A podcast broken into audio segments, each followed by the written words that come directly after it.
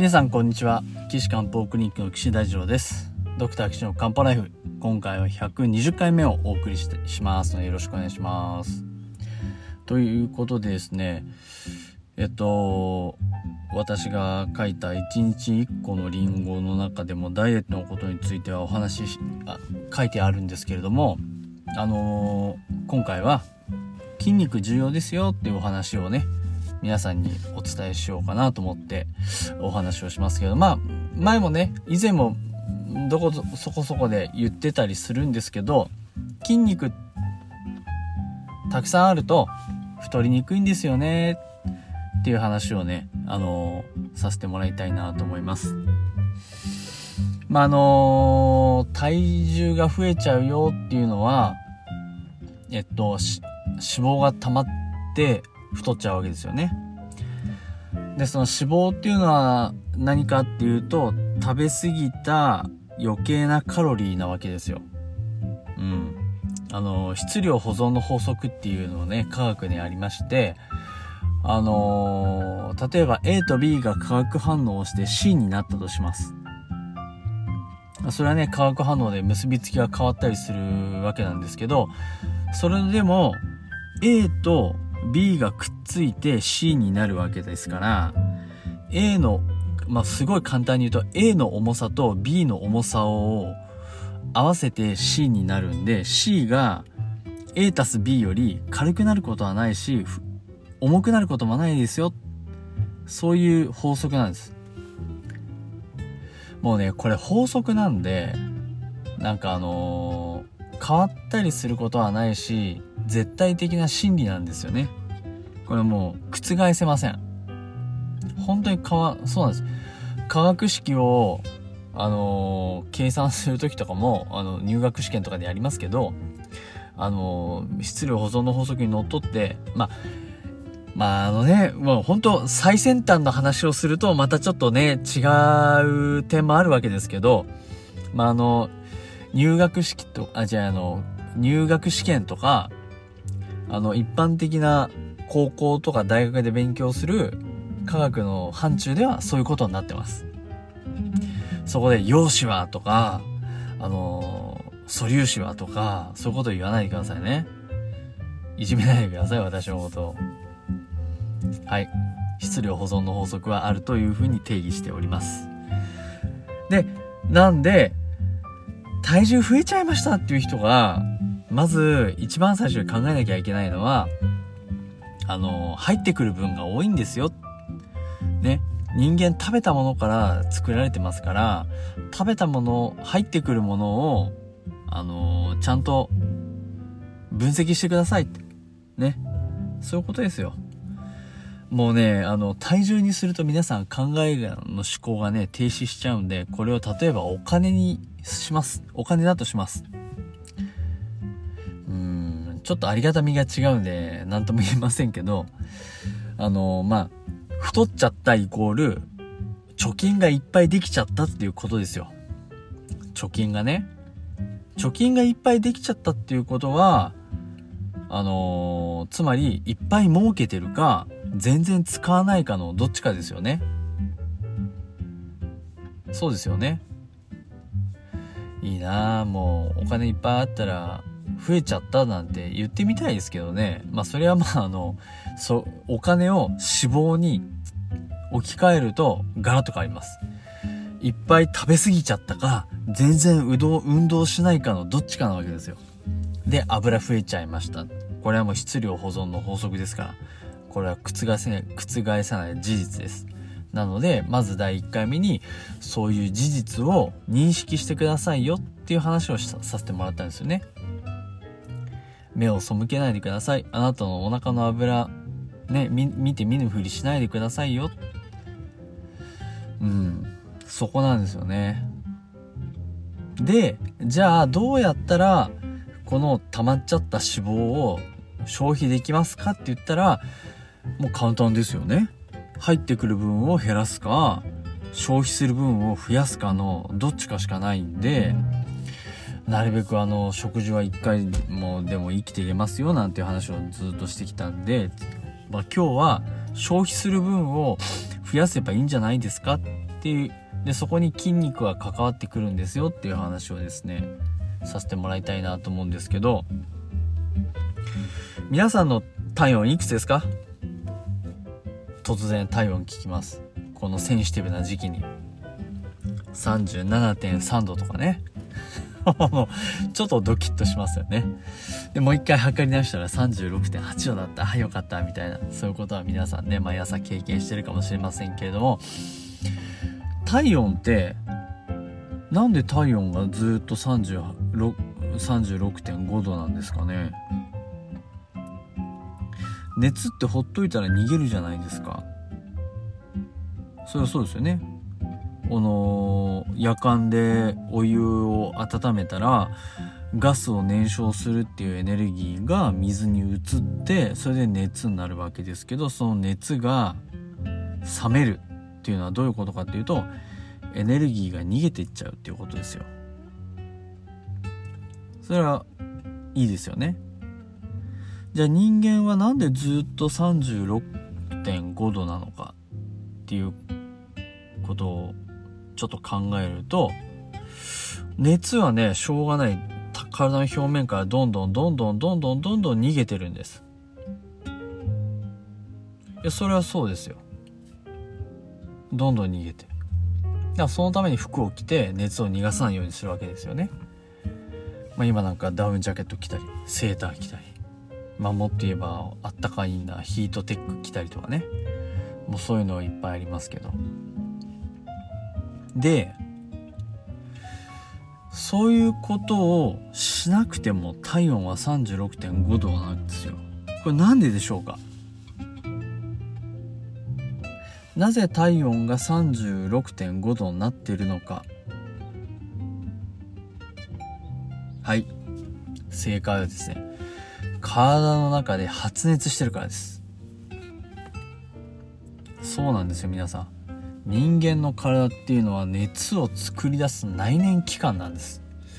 どんどんどんどんエネルギーを消費して熱を作って体を常に36.5度に保ってる。そういう仕組みがあるわけですよ。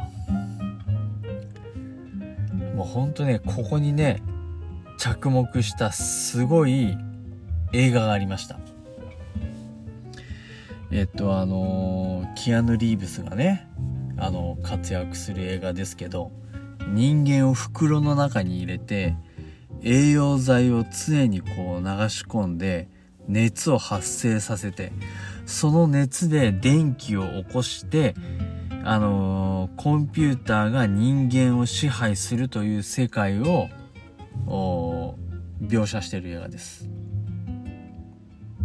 でもそこで意識が出てその袋から抜け出してコンピューターと戦う役をまあキアヌ・リーブスがねあのー、ガチで演じてるそんな映画がありました。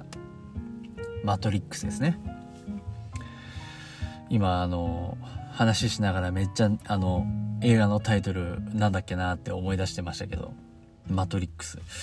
あれはね、人間をエネルギー、カロリー与えておけば、エネルギーを発生する便利な道具であるっていう風に捉えて、映画が成り立ってるわけですよ。それぐらい体温を36.5度に頼む、保つっていうのはすごいことなんですね。ちなみに、あのートカゲとかヘビは変温動物って言って、外の環境によって体温が変わっちゃうんですよ。だ外が0度だったら体温も0度。外が40度だったら体も40度。だから外が40度の時は日陰に入ったりとか土の中に潜って体を冷やしたいし、外が0度であれば日向に行ってなるべく日光でこう体温を上げたい上げようとするそういう変温動物なわけですよねじゃあ人間はどうやってその熱を生み出してるんですか？どうでしょう？わかりますか皆さん？どうやって体温を生み出してるのか。実は体温を生み出してるのほとんどは筋肉です。筋肉。筋肉が一生懸命熱を、カロリーを消費して熱を増やして体温を36度5分に保ってるんですね。だから例えばあの、寒い日とか、あの、体がブルブルって震えるじゃないですか。ね。あれって、まあ、まあ、の、医学用語で言うとシバリングって言いますけど、筋肉がギュギュギュギュギュギュギュギュギュギュギュギュギュギュってなって、熱を起こして、ちょっとでも体温を上げようとしてるのが、あの、震えになるわけですね。わかりますかねということは、筋肉っていうのは、体温を作ってる臓器ですよ。そういうことなんです。ね。だから常にこうね、あのー、まあ、エンジンのある車で言うと、あのー、ガソリンを燃やしてアイドリングしてるエンジンみたいなもんなんですよ、筋肉っていうのは。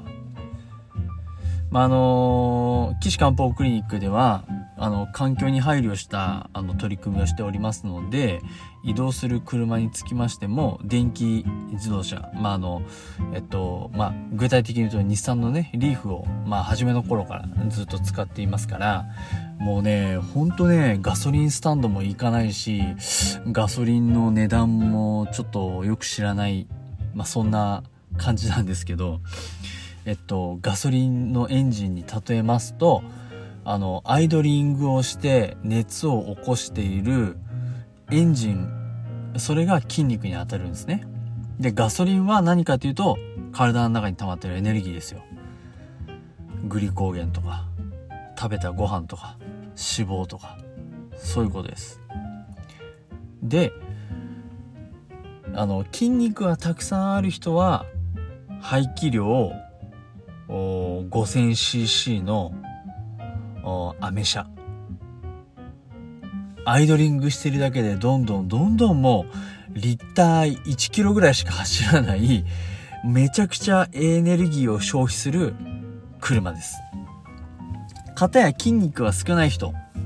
軽自動車です。660cc。かわいい。アイドリングしてても全然エネルギー減らない。ね。まあ逆に言えば燃、まあまあまあ、今の世界で言えば燃費がいいっていう話になりますけど、でも体的に考えるとね、全然エネルギー消費しない。そういう人がたくさんご飯食べちゃったらどうなりますか？全然エネルギー消費しない。運動もしない。あのー、消費するエネルギーに比べて食べる方が多いってなると、どんどん蓄えますよね。蓄えたものはどこ行きますか？皮下脂肪、内臓脂肪、肝臓の脂肪、ね。肝臓に脂肪いっていうと脂肪肝になってね、あのー、健康診断で言うと AST とか ALT がね、上がっちゃって、50とか60とか、高いですね。痩せてください。はい、なんてね、健康診断で、あのー、いい返事したりしますけど、ああ、そういえば、脂肪肝って言われちゃった、ええー、みたいなね。そんなことになるわけですね。だからそういう人は、どうすればいいかっていうと、筋肉増やせばいいですね。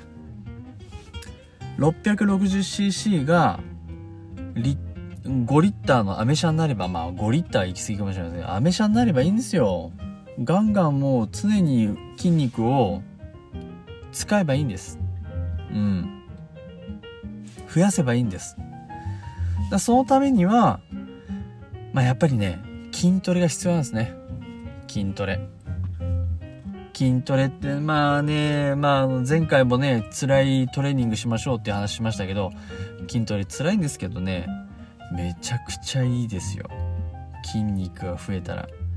まず一つ長生きできます。これマジで。筋肉ね、どこでも増やせばいいってもんじゃないですよ。全然使わないね、大胸筋とかね、増やしても意味ないですからね。あのうん。まあ、結婚式でお姫様抱っこする時に使うぐらいですからね。大胸筋。それ以外はほぼまあ、使うか使わないか。まあ男子なんかだとね、大胸筋でこう胸がモコってなってるとかっこいいですけど、うん。日常生活で大胸筋を使うシーンっていうのはなかなか思い浮かばないです。ね。使う筋肉を鍛えた方がいいですよ。使う筋肉どこですか？一番人間がやる動作。何だと思います？そうですね。立ったり座ったり、歩行、歩く。それがね、一番やる運動ですよ、人間が。そうでしょ？そうすると、そこで一番使う筋肉何ですか？お尻の筋肉と太ももの筋肉ですね。そうでしょ？で、そこに筋肉がいっぱいあれば、あのー、一番カロリー消費するわけですよ。まあ、これ当然です。で、しかもですね、足の筋肉があるのは長生きにつながるんです。これなんでかっていうと、呼吸をしっかりできるんですよね。これあのー、僕らお医者さんでも、まあ知ってることなんですけど、足の筋肉が多い人っていうのは人工呼吸器から離脱するのが早いんです。つまり呼吸の筋肉がしっかりしてからですね。なので、足の筋肉はガンガン鍛えた方がいいです。だって、あれですよ。自分で歩いてトイレ行けなくなったりとかね。なってみたら大変ですから。ね。移動できない。寝たきり。足の筋肉がないってなったら、これは困っちゃいますよ。で、しかも足の筋肉がないせいでふらついて転倒しました。大腿骨頸部骨折です。寝たきりです。ってなっちゃったらね、生きてても生きてる心地しないですし、僕は訪問診療で見させてもらっている方々っていうのはね、そういう顛末をたどることは本当に多いんですよ。これは一重に足の筋肉が少ないからです。なので今からね筋肉鍛えましょう足の筋肉鍛えましょうっていうのが私からのメッセージです本当に。じゃあ何すればいいんですかって言ったら私のおすすめは2つ。聞きたいですか？じゃあ次回お話します。おすすめの運動次回お話しして終わりにしましょう。ということで、えー、岸漢方クリニックのホームページからのお問い合わせ欄からですねあの、ご質問いただければ、この番組で、あの、質問を取り上げさせてもらいますので、どしどし、えー、お送りください。えー、ホームページの URL は、高崎漢方人道 .com です。takasik, saki-kanpo.jimdo.com です。このね、お問い合わせ欄から、あの、何でもご相談ください西洋医学的にも中医学的にもいろんなねあの側面からあの回答をご提案させてもらおうかなと思います。ここ数回ずっとね中学っぽい話全くなくて私的にも残念ではありますがまあ是非私のおすすめの運動をですね次回皆さん聞いていただければなと思います。ということで皆さん次回お会いしましょう。さようなら。